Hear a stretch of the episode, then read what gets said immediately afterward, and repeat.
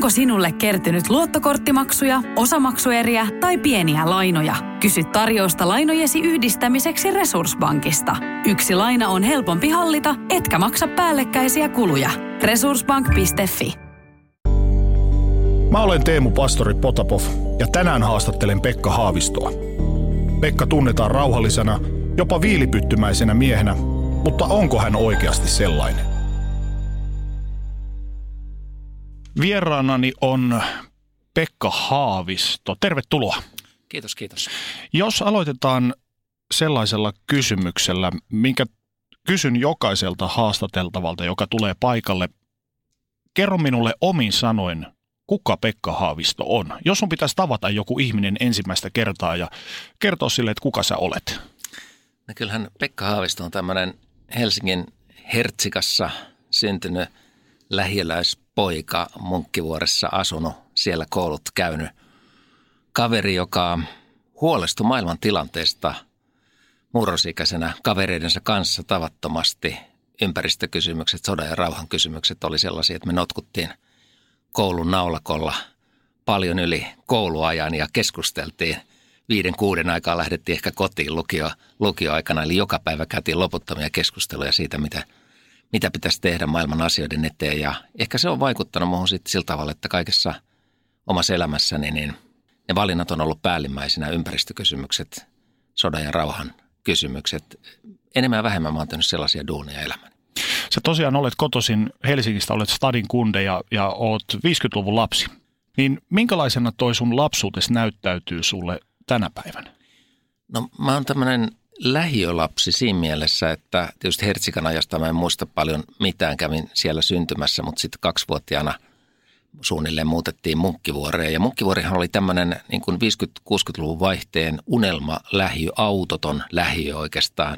Kiersi tämä rengas Ulvilantia ja sisällä pystyttiin leikkimään ja oli lumisodat ja räpättimet polkupyörissä ja se on semmoinen äärimmäisen turvallinen yhteisö, josta ei itse asiassa Helsingistä tiennyt mitään. Eli sitten kun käytiin, mun mummola oli Lapilahden kadulla ja sitten kun lähdettiin kolme vitosella mummolaan Simon kentälle ja nähtiin tennispalatsin komea pääty ja junarata, joka meni satamaan, niin sitten oltiin kaupungissa itse asiassa, mutta, mutta se mukkivuorihan oli, oli ihan jotain muuta kuin kaupunkia. Ja sitten mä oon kesät vielä viettänyt, mulla on mun äidin sukujuuret, kaukaiset sukujuuret Hämeessä, Teiskossa, Tampereen takana, niin mä oon viettänyt vielä sitten semmoisia kolmen kuukauden ylellisiä – koululaisen kesälomia ihan tämmöisessä maalaisympäristössä, oppinut ajaa hevosella ja lypsämään lehmää ja seurannut sikojen porsitusta yöllä navetassa ja kaikkea tämmöistä. Että mulla on ollut niin kuin hirveän ehkä aika monipuolinen ja varmaan, jos voisin nyt ajatella jälkeenpäin, aika semmoinen onnellinen lapsuus.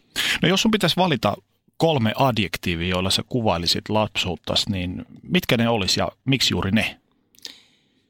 No en ehkä adjektiivina osaa suoraan sanoa, mutta jos sanon muutaman asian, mä olin lukutoukka varmaan jo ennen kuin mä osasin lukea. Mä vedin hyllystä Ranskan vallankumousta esittelevän kirjan ja katsoin, kun pää tuli seipäiden päässä, katsoin ku, kuvia niistä. Tämä oli varmaan yksi semmoinen, ehkä historian sitten kulkenut mukana siitä lähtien.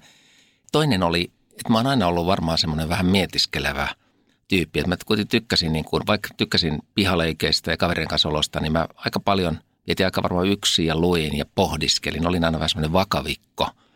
Ja kolmas varmaan semmoinen, että mä oon aina ollut rämäpää. Mä menin vuotta aikaisemmin kouluun, että mä yleensä aina hävisin kyllä siellä pihatappeluiden. Mä olin siellä alimpana kasassa, mä olin pienikokoisempi kuin muut, mutta mä, mä olin aina vähän semmoinen rämäpää. Kokeilin kaikkea, miltä tuntuu kävellä koulusta, kymmenen asteen pakkasessa paljon jaloin kotiin ja muuta tämmöistä, niin piti aina kokeilla sä sanoit, että sä olit rämäpää ja, ja vaikkakin vähän syrjään vetäytyvä, mutta miten, jos, miten sä mietit itseäsi, että olit sä class clown, semmoinen hauskuuttaja vai hiljainen taustahahmo sun ystäväpiirissä? Kyllä mä oon aina ollut ehkä semmoinen hiljaisempi, että mä mietin, mietin ja punnitsin, sen mä muistan niin lapsuudesta ja nuoruudesta, mä mietin ja punnitsin aina mitä mä sanon ja mulla oli ehkä vähän semmoinen maine jos mun luokkakaveri olisi pitänyt veikata, mikä musta tulee isona, monet sanoivat, että musta voisi tulla uutisten lukija. Että, että se, ehkä se oli joskus jopa vähän haaveammatti, kun katsoi telkkariuutisia. Ajattelin, että toi on hieno homma, pääsee maailman asioita käsittelemään uutisten lukijana. Muistaaksä yhtään, että mitkä oli sun suurimmat unelmasi ja pelkosi ollessasi lapsi? No kyllähän pelot varmaan liittyy johonkin semmoiseen, että jos perheelle tapahtuu jotain tai perheenjäsenille. Mä olin mun Fajan kanssa, kun mä olin seitsemänvuotias, mä olin pahassa auto-onnettomuudessa. Mun Faija oli sen jälkeen tajuttomana jonkun aikaa sairaalassa ja mä itsekin lentelin siellä auton sisällä vähän niin ja näin ja sain aivotärähdyksen ja tämmöistä. Niin ehkä se muistaa aika konkreettisesti pelko siitä, että – että jos faija ei palakkaa sairaalasta, että käykin jotain vielä, vielä pahempaa kuin mitä siinä oli käynyt, niin, niin ehkä, että miten perhe pärjää ja mitä, mitä sitten tapahtuu. Jotain tämän tyyppisiä pelkoja. Ja sitten ehkä murrosikästä kohti ne, ne pelot muuttuu just tämmöiseksi, että mitä, mitä maailmassa tapahtuu, tuleeko Eurooppaan ydinsota. Silloin elettiin 78-luvun maailmassa vielä hyvin ahdistavassa tämmöisessä ydinsodan maailmassa. Nämä oli varmaan semmoisia pelkoja, jos sitten niin kuin – miettii unelmia, niin mä huomaan, huomaan niin kuin erilaisia, kun mä sanoin, että vakavikko uutisten lukija. Mutta sitten mä, tota, mä tykkäsin myöskin roplata teknisiä välineitä. Mä rakentelin, sitten korjasin vanhoja volkkarikuplia oikeastaan kymmenennestä ikävuodesta suunnilleen ylöspäin, kun mun Brodilla tuli eka semmoinen maalle. Ja sitten mä ajattelin, että musta voisi tulla rallikuski isona ja tämmöistä. Nämä on varmaan vähän uutisten lukija rallikuski välimaastossa on varmaan ne ajatukset mennyt mennyt, riippuen varmaan vähän tilanteesta. Koet sä, että kun sä oot lukenut paljon historiaa ja oot lukenut paljon kirjoja ja sulla oli vähän tuommoista haluat maailmalle hyvää ja sua huolestuttaa maailman tilanne, kun edettiin totta kai kylmää sotaa. Kannoitko harteillas maailman painon? Kyllä mä kannoin painon ja mä riitannut joskus koulussa Maikkojen kanssa näistä asioista. Meidän piti esimerkiksi mansatunnilla, olisiko mulla joku 13 meidän piti tehdä jostain maista tämmöinen esittely taulu, mihin sitten liimataan kuvia ja tehdään tekstiä ja näin poispäin. Ja mä tietysti otin, silloin oli toi Biafran sota meneillään. Mä tein Biafrasta sen taulun ja leikkelin Life-lehdestä kenraali Odumekvu Ojukvun kuvia, joka oli silloinen Biafran hallitsija. Biafra oli valinnut hienosti Finlandian kansallis- kansallishymnikseen, eli se yhdisti meitä Suomeen. Ja tein sitten semmoisen hienon Biafra-taulun ja mä saan aika paljon nuhteita sitten siltä Maikalta, joka sanoi, että Biafran maata ei ole olemassa ja puhut niin kuin yhden maan maakunnasta, joka on noussut kapinaan, että tästä, tästä ei mitään pisteitä tämmöisestä taulusta saa ja muuta. Ja mulla jotenkin sisällä kuohahti, kun mä ajattelin, että se on kuitenkin julistautunut itsenäiseksi ja ne käy itsenäisyystaistelua, että mä jotenkin samastun ehkä näihin biafralaisiin kovasti. Ja silloin oli suuri nälänhätä ja Biafrassa ja Temppilä-Aukion kirkko Helsingissä oli rakennustyömana ja sinnehän joku kävi maalaamassa sitten semmoisen suuren valkoisen tekstin Biafra sinne just vasta räjäytetyn tai, tai louhitun kallion seinään. Et se oli hyvin, se oli paljon keskusteltu aihe ja ehkä tämmöisiä asioita koulussa mä ja mun, mun kaverit nostettiin silloin esiin. Aika vakavia aiheita esiteini-ikäisille, teini-ikäisille. Joo. Jos miettii esimerkiksi tämän päivän nuoria. No joo, vakavia aiheita ja mutta meillä oli koulussa paljon tämmöistä, siis paitsi maailman keskustelua, tämmöistä sosiaalista keskustelua. Muistan kanssa ehkä siinä 12-13 ikävuoden aikana, kun valittiin näitä hymypoika ja hymytyttö patsaiden mm. saajia. Ja ehkä just jossain siinä esimurrosias meidän luokan tytöt oli hirveän tietoisia, tiedostavia ja heillä oli sitten tämmöinen ajatus, että valitaankin sitten tänä vuonna semmoiselle, joka tarvitsee niin eniten tukea. Niin annet, annetaankin tämmöinen hymypoika tai hymytyttö palkinto sellaiselle. Ja mä muistan, miten, millaista keskustelua siitä käytiin, kun yleensä se annettiin niin kuin luokan tyylikkäimmälle ja menevimmälle Joo. ja sosiaalisimmalle ja kaikkea muuta, niin me, meillä niin kuin kääntyi se toisinpäin. Ja se oli jotenkin semmoinen hieno hetki, kun sitten joku ehkä jolla on ollut siinä vuonna vaikeuksia tai oman perheessä kanssa vaikea tilanne ja muuta saakin tavallaan sen niin kuin tunnustuksen luokalta. Et meillä on aika paljon tämän tyyppistä keskustelua ja nämä on jäänyt ehkä aika vaikuttavina itselle mieleen. En ole itse ollut edes aina semmoinen – mielipidejohtaja näissä, vaan, vaan että mä olen luokalla, jossa tämmöisistä, tämmöisistä asioista puhuttiin paljon. Tuommoista sosiaalista tukemista. Sosiaalista tukemista ja, ja useinhan luokan tytöillä oli parempi jotenkin silmä ja vainu tämmöisissä asioissa kuin pojilla. Sun isäs oli rehtori ja äiti kemian opettaja, niin ja sä kävit itse samaa koulua, missä sun vanhemmat opetti, niin minkästä, millaista oli olla tota, opettajien lapsi?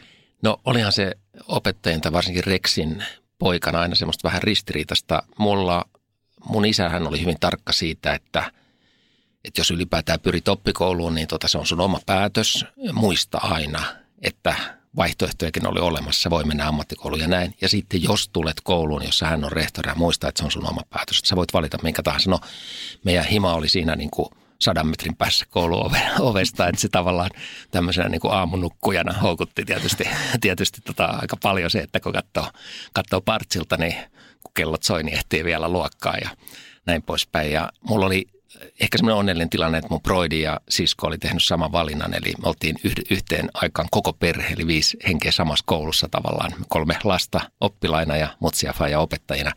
Mutta mun isähän oli tämmöinen äh, hirveän tarkka lasten yksityisyydestä, semmoinen teema, josta ehkä tänä päivänä puhutaan aika vähän, ja esimerkiksi hän ei koskaan puhunut oppilaiden taustoista kotona.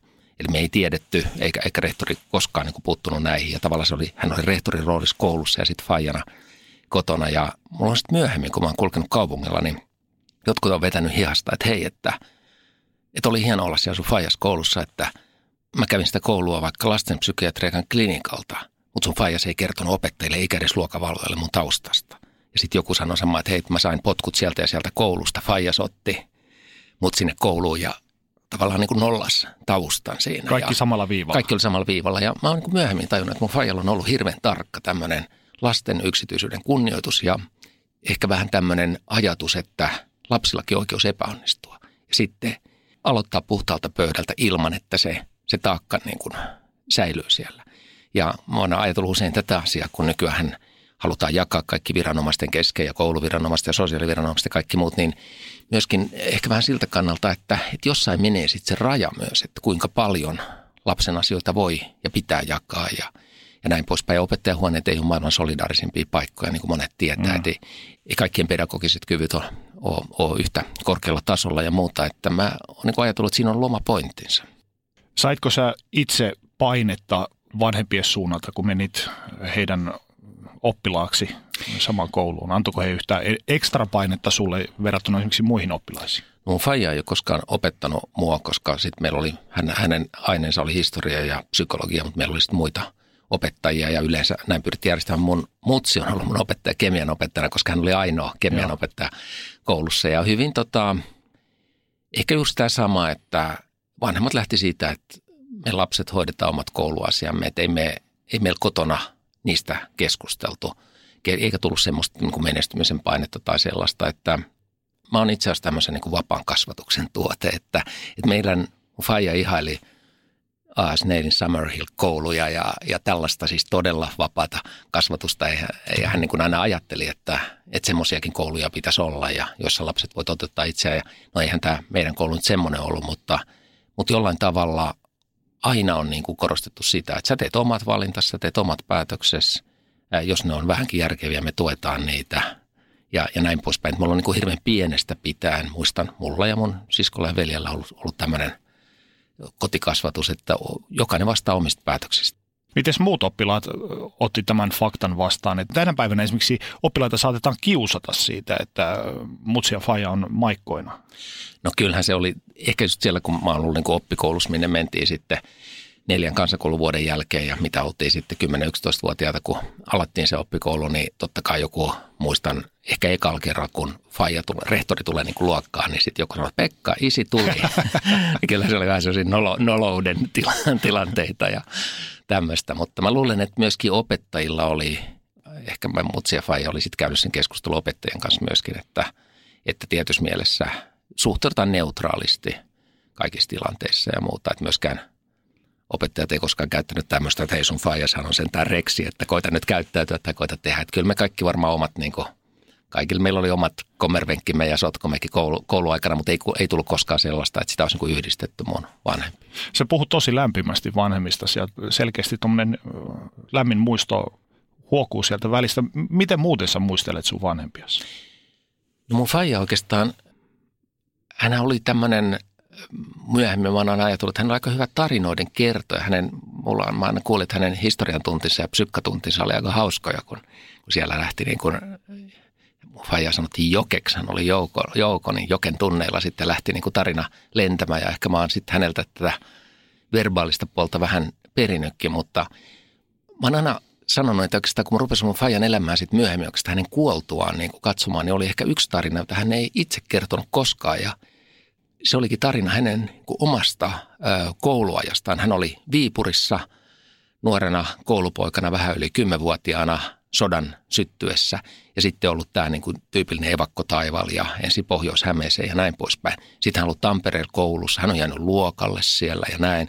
Ja sitten hänelle oli sanottu, että – Että olisi parempi mennä noihin ammatillisiin opintoihin, että kun sulla ei ole oikein tuota lukupäätä.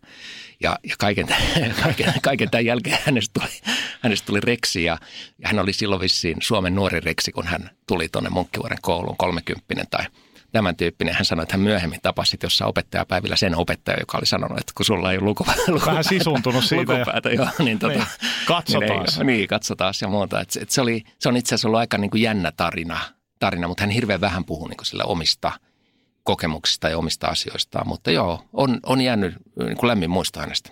Mitkä sä koet, että oli niitä tärkeimpiä elämäohjeita, joita sä sait heiltä? Semmoisia asioita, jotka määrittää sun elämää esimerkiksi tänäkin päivänä vielä. No mun Mutsi ja Faija on ollut aika niin kuin erilaisia personeja ja tosiaan äiti eli hyvin pitkän elämän, kuoli, kuoli vuosi sitten hän joulun alla ja, ja mun äiti on, on ollut hyvin tämmöinen filosofiaan ja ehkä vähän tämmöiseen mietiskelyyn taipuvainen. Ja sitten hänellä oli usein semmoisia lauseita, esimerkiksi hän usein sanoi, että vastatuuli on paras. Että kun ihminen puskee vastatuuleen, niin siinä niin kuin kovettuu ja tulee niin kuin tahdonvoimaa ja lujuutta. Että aina kun meillä oli jotain vastoinkäymisiä, niin hän sanoi, että vastoinkäymistä on hyvä asia. Ja tämmöinen vähän tämmöinen jännä kasvatusperiaate. Ja, ja sitten ehkä mun, mun faijalla oli tämmöinen, jos mä nyt myöhemmin katson sitä, niin hän oli kyllä niin kuin sillä aika pelkäämätön kanssa. Että hän teki monia asioita ja hän meni moniin tilanteisiin ja, ja niin kuin uskal, uskallus ja ei, ei niin kuin häpeä sitä omaa olemistaan ja – ja näin poispäin. Mutta myöskin sellaista sosiaalista mielenlaatua, niin kuin tuossa kuvasin, niin ne on jäänyt ehkä mun vanhemmista mieleen. Mun äidillä tietysti hirveän vanhat juuret 1500-luvulta sinne Hämeeseen, niin meillä oikeastaan sitten niin kuin meidän lapsuuden – just tämä meidän kesämaisema ei ollut vaan kesämökki, vaan se oli itse asiassa semmoisilla vanhoilla sukujuurilla olemista, jota mun äiti aina sitten vaali ihan loppuun asti näitä, näitä yhteyksiä. Siinä tuli ehkä semmoinen toisenlainen suomikuva myös sitten verrattuna ihan vaan Helsingin. Muihin stadin, niin. Kyllä, muihin stadin. Et, et usein se, mä huomasin, kun mä tulin kesäloman jälkeen, niin mulla oli ollut aika niin kuin, ei ollut ehkä ihan tyypillistä mökkijuttua, vaan oltiin vierailtu vanhoissa sukulaistaloissa ja oltiin oltu maatalon töissä ja näin pois. Kummalta sä oot perinnyt enemmän luonteenpiirteitä, isältä vai äidiltä? No kyllä monet ajattelee, että mä oon niin kuin mun faijan äh, kaltainen, mutta kyllä jotkut sanoo, että ehkä, ehkä tämmöinen kuuntelija ja pohdiskelija on sitten sieltä mun äidin puolelta ehkä enemmän. Että, että vaikea, vaikea sanoa. Mole, molemmista varmaan löytyy, löytyy niin kuin juuri. Sitten valmistuit ylioppilaaksi Munkivuoren yhteiskoulusta ja, ja oliko sulla tuossa vaiheessa vielä mitään sen suurempia urahaaveita tai mitään selkeitä ajatuksia siitä, että mikä susta tulee isona? Mulla oli ollut aika, niin kuin mä sanoin, aika hyvä se lukioaika ja semmoinen hyvä kaveripiiri, josta sitten tuli Teemu Lehtoja ja muita Lepakon valtaajia ja, ja Teppo Turkkeja ja kaikki tämmöiset. Meillä oli hy, hirveän elävä se kouluyhteisö ja mä oikeastaan, mä ajattelin ilman muuta, että lähden opiskelemaan Helsingin yliopistoon, yritän valtiotieteelliseen ja sinne sitten pääsin, mutta ehkä se oli jonkinlainen semmoinen tussahdus tai pettymys sit se yliopiston, että se, se yllättäen, ehkä sen takia, että sit siellä oli vielä nämä niin kuin taistolaismaailman semmoiset rippeet, että oli vähän tätä, ellei ole puolellamme olet meitä mm. vastaan, niin kuin semmoinen hyvin, ehkä vähän ahdistaviakin tilanteita, tilanteita liittyen tähän taistolais, taistelun loppuhäntään, mutta ehkä, ehkä niin, että oli aika vaikea löytää sieltä niin kuin sellaista yhteisöä, joka oli kouluaikana ollut. Et mulle se oli tavallaan semmoinen, että hetkinen, että, että mä ajattelin, että nyt kierrokset vaan kasvaa, mutta ne, ne jotenkin hidastukin siinä kohdassa. Ja silloin mä sitten löysin kaikenlaista. Olin hämäläisosakunnassa, hämäläisosakunnan näytelmäkerhoa perustettiin ja kaikkea. Mä olin koulussa ollut paljon kerhotoiminnassa, mutta sitten, sitten alkoi tämä pienlehti vaihe. Mm. Eli tuli näitä, me tehtiin köynnöslehteä, sitten me tehtiin kompostia, sitten tuli Suomi-lehti. Yhtäkkiä itse asiassa nyt jälkeenpäin mä tajuin, että mä oon ollut yrittäjä ja mä oon työllistänyt 20, 20 ihmistä, mutta ei kukaan vahingossakaan sano, että se oli yrittäjä. Sitten me ruvettiin kustantaa sitä rumpalehteä ja meillä oli pieni painotalo ja kaikkea tällaista, että on tullut pyöritettyä. Niin kun, sit siinä vaiheessa, kun muut teki opiskeluja, niin mä oon, mä oon tosiasiassa ollut yrittäjä. Nyt jos mä näin jälkeenpäin ajattelen, mutta silloin tietysti niin kuin Suomi-lehden päätoimittaja ja ja kompostilleen päätoimittajat, ne oli, ne oli oikeastaan sitten ihan täyspäiväisiä hommia. Mutta noi oli kovia merittejä nuorelle kaverille olla päätoimittajana useammassa lehdessä.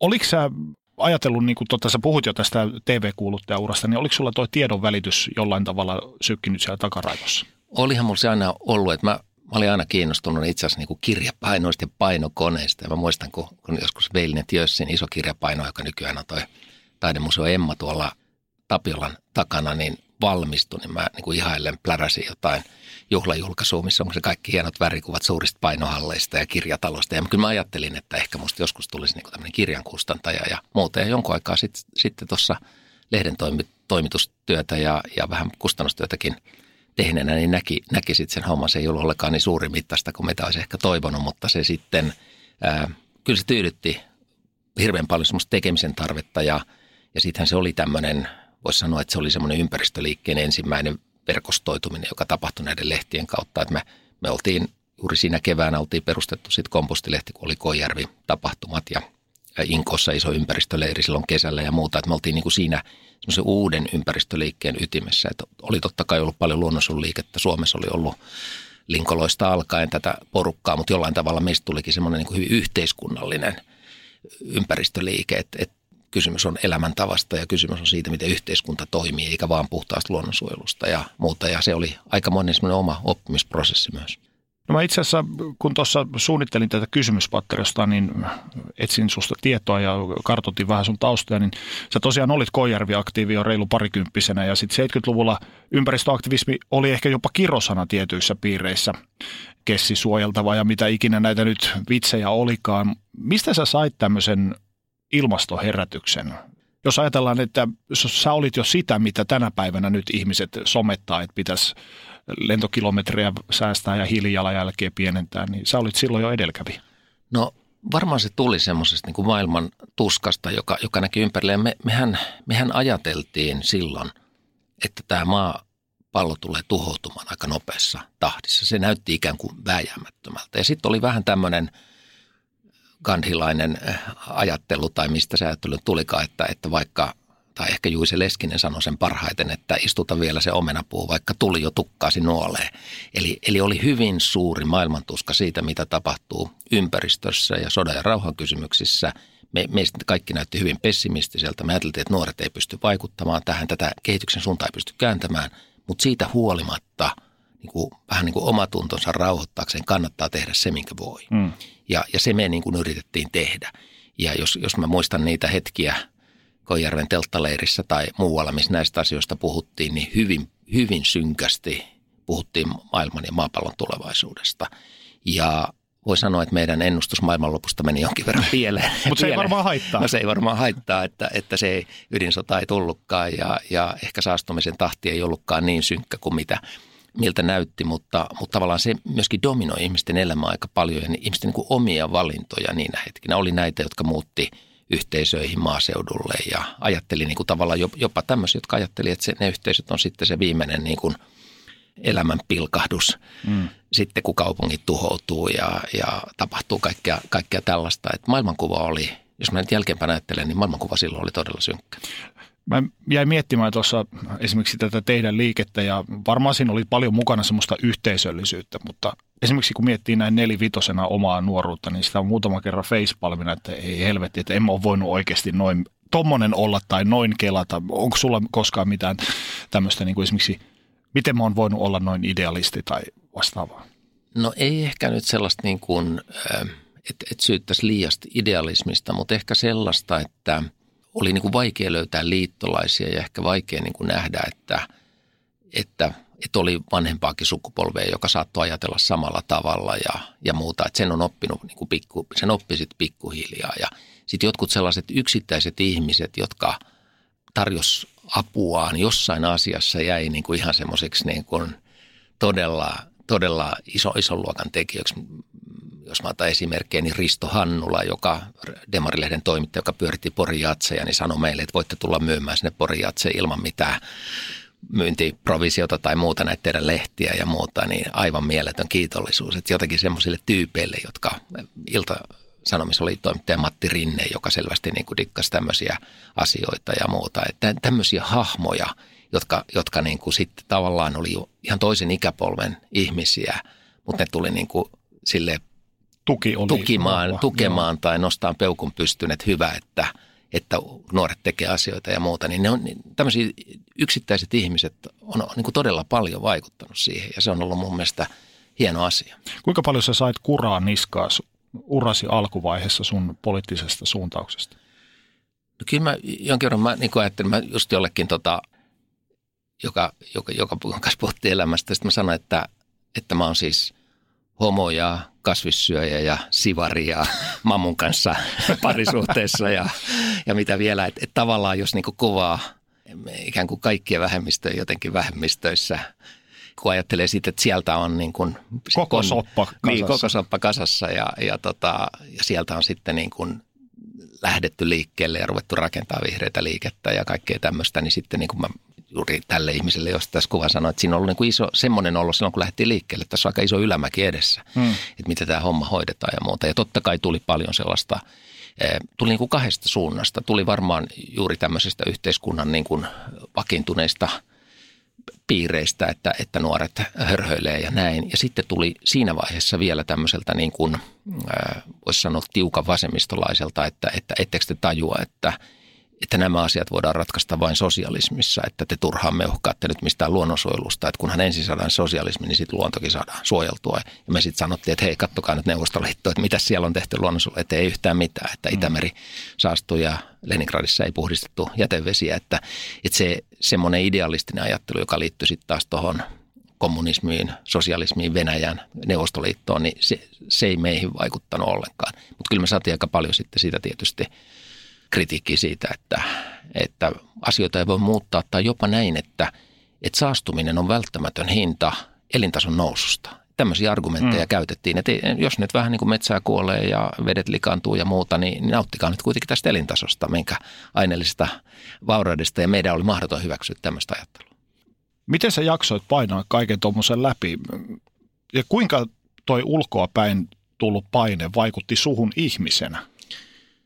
No kyllä mä tietysti usein on semmoinen olo, että on aika niin kuin kovan koulun käynyt siis tämmöisissä paineissa, mutta myös, myös ehkä siinä, että kun me pyöritettiin tätä kompostilehteä, suomilehteä, muuta, niin me, mehän johduttiin niin oikein yrityspaineiden alle. Että otettiin isoja lainoja, taattiin ne henkilökohtaisesti, jouduttiin käymään joskus vähän YT-neuvottelujakin, tuli hankalia henkilökriisejä, joskus oli vaikeita rahatilanteita ja näin. Että siinä niin kuin kaiken idealismin keskellä me itse asiassa me pyöritettiin tämmöisen niin kuin pienen työpaikan taloutta, taloutta niin, niin se oli niin kuin se toinen asia siinä vaakakupissa koko ajan. Meillä oli, se lähti varmaan jostain aikana oli kasvisravintola sielläkin, mä olin pullakuskina ja tiskaajana ja näin, ja sitten perustettiin näitä lehtiä, niin Osmo Soinivaara taisi silloin niin innokkaasti julistaa, että on aika perustaa yrityksiä, ei yhdistyksiä. Että, että tavallaan tämä vaihtoehtoliike, sen Joo. pitää niin itse luoda työpaikkansa ja, ja sitä ideaalia me koitettiin toteuttaa ja jossain määrin siinä sitten onnistuttiinkin, mutta että,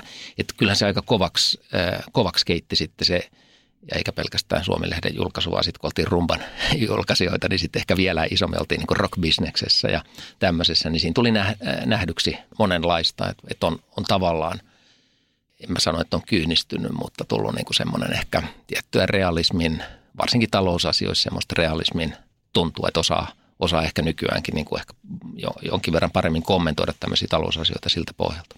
Mä meinasin justiin kysyä sitä, että koetko sä, että sä olisit mitenkään kyynisempi kuin esimerkiksi sanotaan 30 vuotta sitten, kun niin kuin mainitsit, että olet homokasvissyö ja mamun kanssa parisuhteessa jne, jne, jossa on kaikki nämä, mitä ulkoapäin tulevat ns. inhoavat. Ja sä oot varmasti joutunut käydä läpi paljon asioita sitä vastatuulta, mistä juuri esimerkiksi äitisi puhui, että onko se kovettanut kautta kyynistänyt sua? No onhan se ehkä kovettanut tai kyynistänyt, mutta sittenhän se on ollut ihan mielettömän hieno niin kuin huomata, että kun on nä- nämä luonteenpiirteet tai nämä elämänvalinnat, niin siitä huolimatta voi tulla niin kuin hyväksytyksiä, tuetuksia ja löytää paljon sukulaissieluja ja näin poispäin. Ja ehkä sitten viimeistään kun on ollut nämä pressavaalikampanjat tai tämän tyyppiset, niin on ollut niin kuin älyttömän hieno huomata, että suomalaista on aika niin kuin semmoista porukkaa, että ne, ne tykkää niin kuin tavata ihmisen nokatusta ja jos, se, jos ajatukset menee yksin, niin ei ole väliä sillä, mikä sen ihmisen tausta on tai, tai näin poispäin. Että tämä on, tämä, tässä on myöskin hirveän paljon positiivisia kokemuksia. Että mulla ei ole koskaan ollut, mä en, mä en ole koskaan niin kuin tietoisesti kokenut semmoista, että on tullut syrjityksi tai jotain, jotain sellaista. Tai, mä, tai sitten mä oon huono huomaamaan niitä tilanteita, mutta mä, mä niin kuin, yleensä ihmiset ei tule puhua niin naamatusten, vaan jos puhuu, puhutaan selän takana. Ja tai sitä, sosiaalisessa mediassa. Niin, sosiaalisessa mediassa, mutta se ei niin kuin ole. Se, ei ole, se nyt on semmoista läppää, mitä kaikista, mm. kaikesta niin kuin heitetään. Että, mutta tietysti on tullut niin kuin sillä tavalla herkäksi, että, että kun näkee jonkun joutuvan jostain elämänvalinnoistaan tai seksuaalisesta suuntautumisestaan tai ihonväristään tai muuta niin kuin – syrjityksi, niin kyllä, kyllä tietysti itse on niin aika herkkänä sellaisten asioiden suhteen. Jopa joskus tuolla eduskuntakeskustelussa on ihan käsittämättömiä tölväsyjä ja tämän tyyppisiä, niin kyllä niihin yleensä pyrkii reagoimaan juuri sille, että – että pyrkii pysäyttämään sen tilanteen, että hei, mitä sä tuolla tarkoitat, että mitä, mikä tämä nyt oli, mistä toi tulee, mikä, mikä sun peruste on. Eli se ärhäkkyys löytyy sieltä edelleen? Kyllä se löytyy ja, ja vaikka on niin kuin harkitsevuus, niin kyllä, se, kyllä semmoiset perusasiat, mä niihin niin kuin pyrin aina reagoimaan. Puhuttiin tuosta sun kustantajaurasta ja päätoimittajaurasta. Koetko sä, että tämmöinen median myrskyn silmässä toimiminen, ammattia, ammattina tekeminen, niin on antanut sulle niin sanotusti aseita toimia median kanssa tänä päivänä, koska sähän tuut hyvin toimeen median kanssa, joka nyt kuitenkin on aina kärkäs ristiinnaulitsemaan varsinkin poliitikkoja. No kyllä mä ehkä just semmoinen asiallinen suhtautuminen ja sitten tosiaan kun puhutaan nykyään paljon painovapaudesta ja muuta, niin meillä kävi niin, muistaakseni oli Yöbändin joku loistava haastattelu, jossa sitten – Yöbändi oli käyttänyt ilmaisuja, jotka sinänsä oli painokelvottomia. No mehän painettiin ne ja sitten me istuttiin PXMään rastuva-oikeudessa näistä, niin kun, kun lehti painettiin siellä, niin se meni aina painopaikan mukaan ja muuta ja käytiin läpi sitten, mikä, mitä oli tapahtunut ja mitä ei ja muuta. Et, et mä oon tavallaan nähnyt niin kuin myös tämän, missä on koiteltu nämä sananvapauden rajat. Mm. Tuolla niin kuin julkaisupuolella usein joutuu, päätoimittajana joutuu sitten semmoiseen tilanteeseen, jossa, jossa joutuu, tai kustantajana, jossa joutuu sitten näitä asioita selvittämään ja ja näin poispäin, niin, niin ehkä, ehkä semmoinen hytinä edelleen. Nyt kun mä katson sosiaalista mediaa, tuntuu kyllä, että ei ole mitään rajaa. Että, mm. että ei ole, ei, tai ne ei, rajat siirtyy rajat siirtyy, kauemmas. Rajat siirtyy mm. kauemmas ja, ja välillä ihmettelee, miten kauas ne voi siirtyäkään. siirtyäkään. Mun mielestä niin solvaaminen ja kunnianloukkaus ei, ei, ei ole sallittua. Ei pitäisi olla sallittua edes sosiaalisessa mediassa.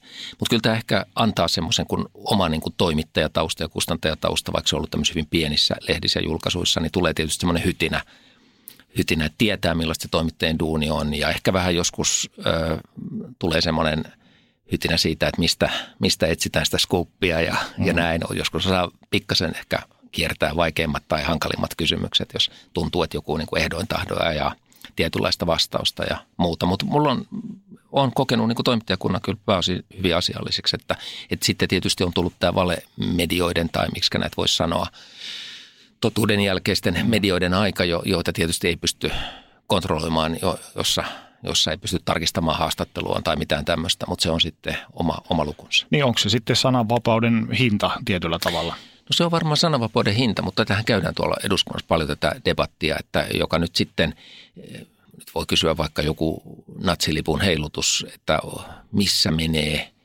sananvapauden raja ja sitten missä menee se raja, että, että tietoisesti loukkaa vaikka, vaikka jo nyt sitten toisen maailmansodan niin uhrien muistoa. Mm. muistoa. Kyllä meidän tätä rajankäyntiä pitäisi tehdä. Mun mielestä esimerkiksi tuossa itsenäisyyspäivän hommassa musta poliisi toimi oikein. En tiedä, miten tämä loppukäsittely tässä asiassa menee, mutta kyllä mun reaktio oli, oli ilman muuta se, että, että silloin kun käytetään poliittisesti – lyömäaseena tai, tai jotain kansanryhmää alistavana tai muuta, niin, niin kyllä siinä menee sadan vapauden raja. Jos sitä samaa lippua käytetään jossain pelissä tai historiadokumentissa tai elokuvassa, niin ei se, se, on, ihan asiallinen käyttöyhteys, mutta siitä käyttöyhteydestä riippuu.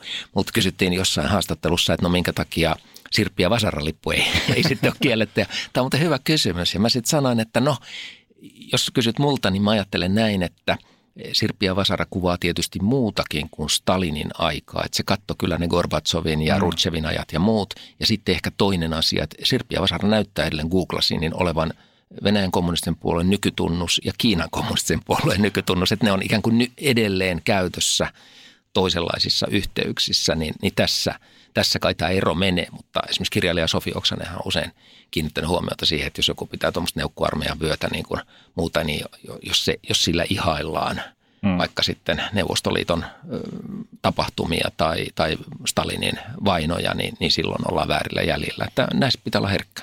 Tai kyllähän jossain kohtaa oli – muotia oli Che Guevara T-paitoja ja en mä nyt usko, että hänkään ihan pääsisi kaikista tarkastuksista kirkkain pisteen läpi. Näin on, että nämä, nämä nuorisomuodit ja, ja tietysti tietty kävin kesällä äh, interreilaamassa nyt pitkästä aikaa ja sitten olin Berliinissä ja kävin DDR-museossa, niin, niin sie, siellähän on paitsi hyviä ikäviä näitä DDRn salaisen poliisin muistoja ja muuta, niin, niin kyllä siellä ihmiset silittää vanhoja trabantteja ja, ja, ja, ja katsoo vanhoja DDR-ajan niin kuin elokuvia ja, ja katsoo keittiövarust, niitä muovisia 60-luvun niin keittiö, taminoita ja muuta sillä tavalla, että, että siihen liittyy jopa sit ainakin hyvä nostalgiakokemus. Me käytiin kanssa Rouvan kanssa tuota Berliinissä kesällä ja käytiin sitten Itä-Berliinin puolella tai entisen Itä-Saksan puolella ystäväni asuu siellä erässä kommunissa ja oli se aika synkeää, tai se henki, mikä siellä leijuu.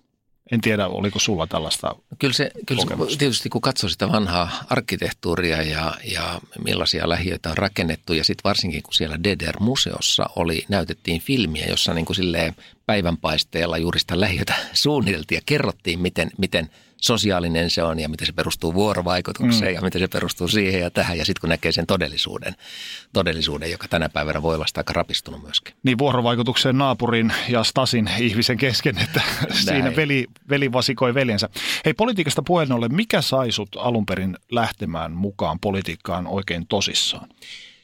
No, mehän käytiin hirveän pitkää keskustelua vuoden, no Helsinki-liike oli silloin 76, mutta siihen keskusteluun mä en paljon silloin osallistunut. Seurasin sitä vähän, tehtiin köynnöslehteä silloin ja näin, mutta se oli tämmöinen kaupunkisuojeluliike. Mutta sitten vuoden 80 kuntavaaleja ja vuoden 83 eduskuntavaaleja, niin niitä molempia seurasin läheltä. Ja se 83 eduskuntavaali oli ensimmäinen tämmöinen, missä sitten päätettiin. Oli, oli puhuttu paljon, perustettaisiko ekologinen puolue Suomeen ja oli istuttu erilaisissa kokoonpanoissa, mutta sitten oli tämmöinen niin kuin hetki – 83, että tehdäänkö niin kuin villeiltä listoilta tavallaan tämmöinen protestiliike. Ja, ja sitten sit siitä tulikin semmoinen protesti, että Kalle Könkkölä nyt tänä syksynä edesmennyt Kalle Könkkölä ja, ja Ville Komsi tuli valituksi kansanedustajaksi. Sehän oli, sitä pidettiin aivan uskomattomana asiana Suomessa silloin, että voi ylipäätään tämmöisiltä vapailta valitsijalistoilta saada niin paljon ääniä Helsingistä ja Uudeltamaalta, että saadaan kaksi, kaksi ihmistä läpi. Ja mä olin sitten sen ekan eduskuntaryhmän ensimmäinen ryhmäsihteeri. Meillä oli avoimet kokoukset torstaisin. Kuka vaan saattoi tulla kadulta eduskuntaryhmän kokoukseen ja ne oli, varmaan eduskunnan vaksit vieläkin muistaa, siis tuli todellakin kuka tahansa.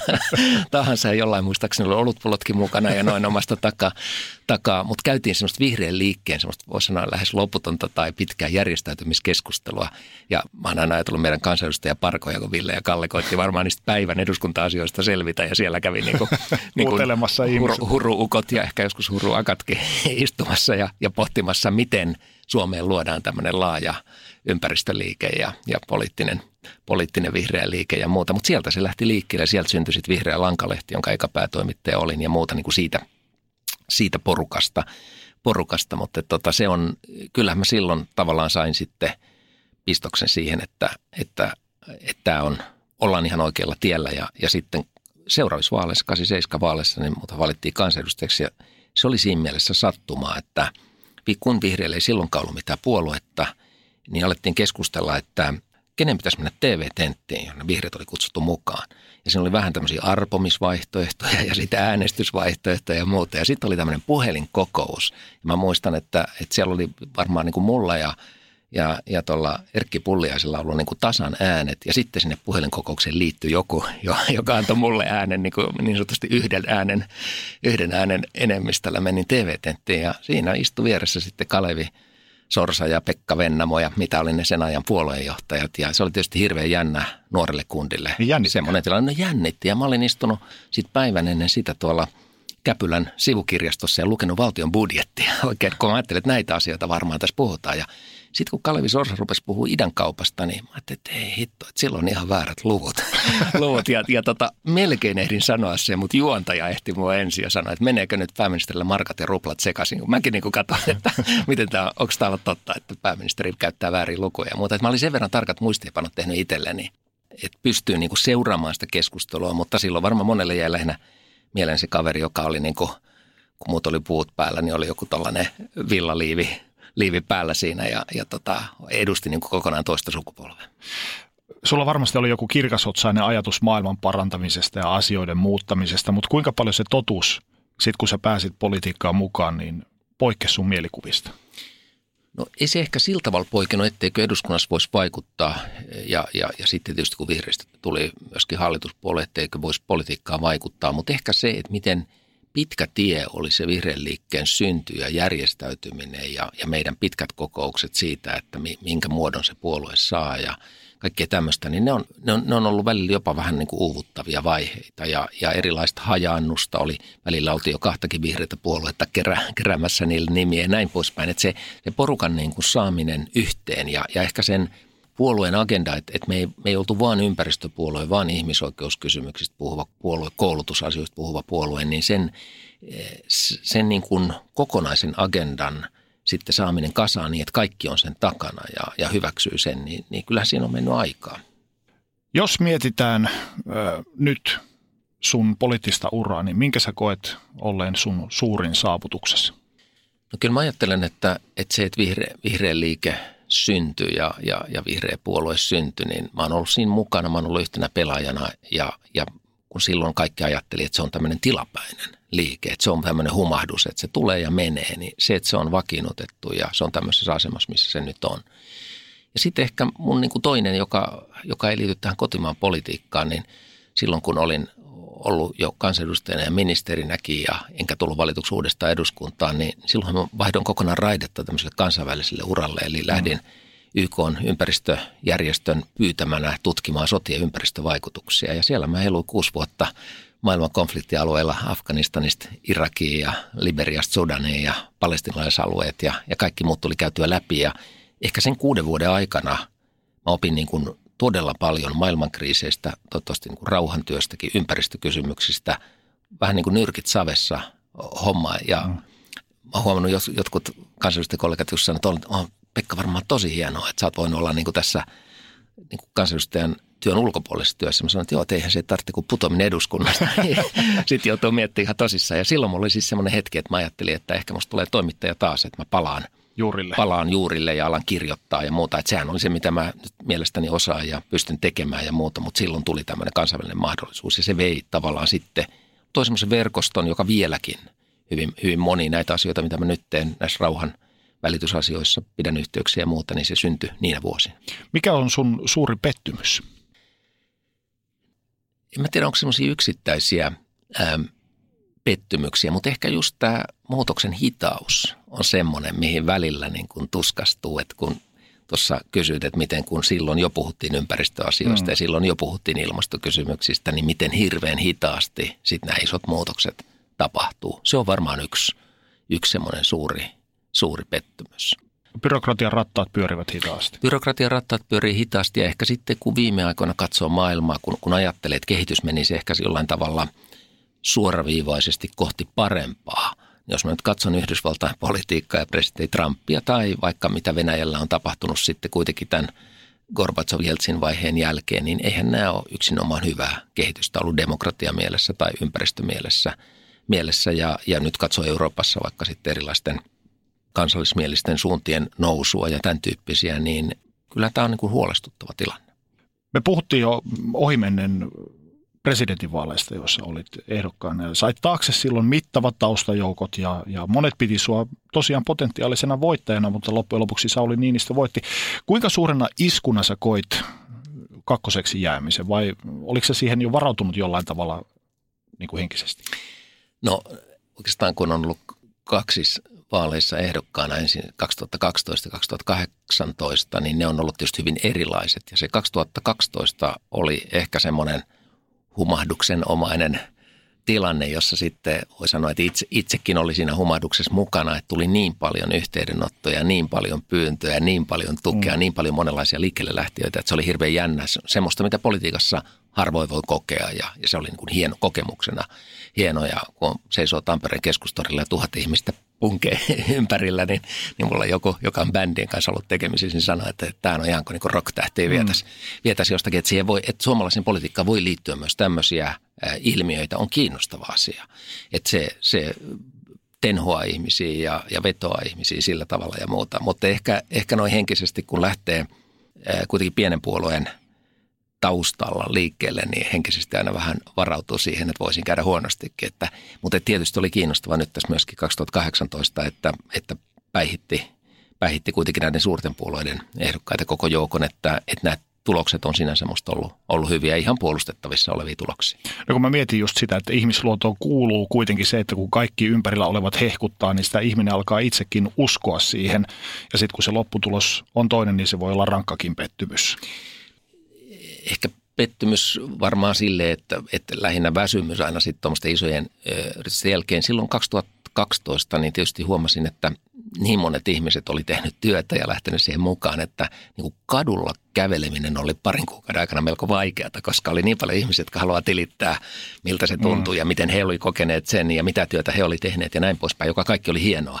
Mutta tavallaan silloin, silloin tuli semmoinen olo tietysti, että semmoinen paluu normaali. Mulla, mulla on aina ollut se, että jos on, on joku menestys tai projekti tai joku muu, niin täytyy aina niin kuin miettiä se rauhallinen paluu arkeen sen jälkeen ja sitten jalat takas maahan ja ettei jää se pää sinne pilviin. Ja sitten se joskus voi olla vaikeampaa kuin joskus toista juuri tämän takia, että, että osa ihmisistäkin on vielä siinä hypessä, hypessä mukana. Se täytät pian 61 vuotta, niin minkälaiset asiat saa sut iloiseksi tänä päivänä? No kyllähän hyvät ystävät saa aina ää, iloiseksi. Mä, mä kuulun niihin poliitikkoihin, että jos, jos mä pidän – kotona kekkerit, niin siellä näkyy aika harvoin muita poliitikkoja. Et mä, mä oon koittanut pitää semmoista ystäväpiiriä, ihan vanhoja kavereita tuolta jo sieltä kouluajoista asti ja sitten matkan varrella monenlaisiin ihmisiin tutustunut, niin ystäväpiiri, joka on niin politiikan ulkopuolella. Mä tunnen paljon taiteilijoita, kirjailijoita, kuvataiteilijoita, joiden kanssa todella mielellään juttelee ja, ja saa niin kuin erilaisia näkökulmia maailmaan ja ehkä jotain vähän – äh, uusia ajatuksen poikasia, ja, koska politiikassa uusiutuminen on aika vaikeaa. Ja mä oon, mä oon kokenut, että, se, että just hyvän ystäväpiirin kautta, erilaisten tut, tuttujen kautta, erilaisia ihmisiä tapaamalla, niin pystyy sit uusiintumaan. Ja aina kun saa jonkun uuden idean tai tulee kuulla jonkun uuden ajatuksen, niin se tekee mut niin iloiseksi ja uteliaaksi, kiinnostuneeksi, että hei, tästä, voiko tuosta noinkin, noinkin ajatella. Ja mun mielestä – ehkä tylsin asia politiikassa on se, että politiikka perustuu aika toistoon. Että pitää mm. sanoa ne samat asiat uudestaan ja uudestaan ja uudestaan niin kuin ajattelevalle ihmiselle ja ihmiselle, joka haluaa reagoida maailmaan. Se toistaminen on joskus aika tuskallista. Loppuun vielä, Pekka, mitä sä toivot vielä saavuttavasi? Ja en tarkoita tässä niin kuin poliittista uraa ihmisenä. Mä oon koko elämäni ollut kiinnostunut kirjoista ja luen paljon ja ehkä mä mä toivon vielä kerran järjestäväni oman kirjahyllyni niin kuin tosi, tosi hyvään kuntoon, niin että oikeat kirjat on oikeassa kohdassa ja sitten mä voin vielä kerran palata niin parhaisiin kirjoihin. Mä oon vähän semmoinen lukija, että mä, jos mä oon lukenut jonkun oikein hyvän kirjan, mä niin kuin palaan ja palaan siihen tai johonkin lauseeseen tai johonkin kappaleeseen tai johonkin lukuun, lukuun siinä ja ehkä tämmöinen oikein hyvin järjestetty kirjasto olisi se, mitä, mikä mua ihmisenäkin veisi eteenpäin. Kiitos. Kiitos. Onko sinulle kertynyt luottokorttimaksuja, osamaksueriä tai pieniä lainoja? Kysy tarjousta lainojesi yhdistämiseksi Resurssbankista. Yksi laina on helpompi hallita, etkä maksa päällekkäisiä kuluja.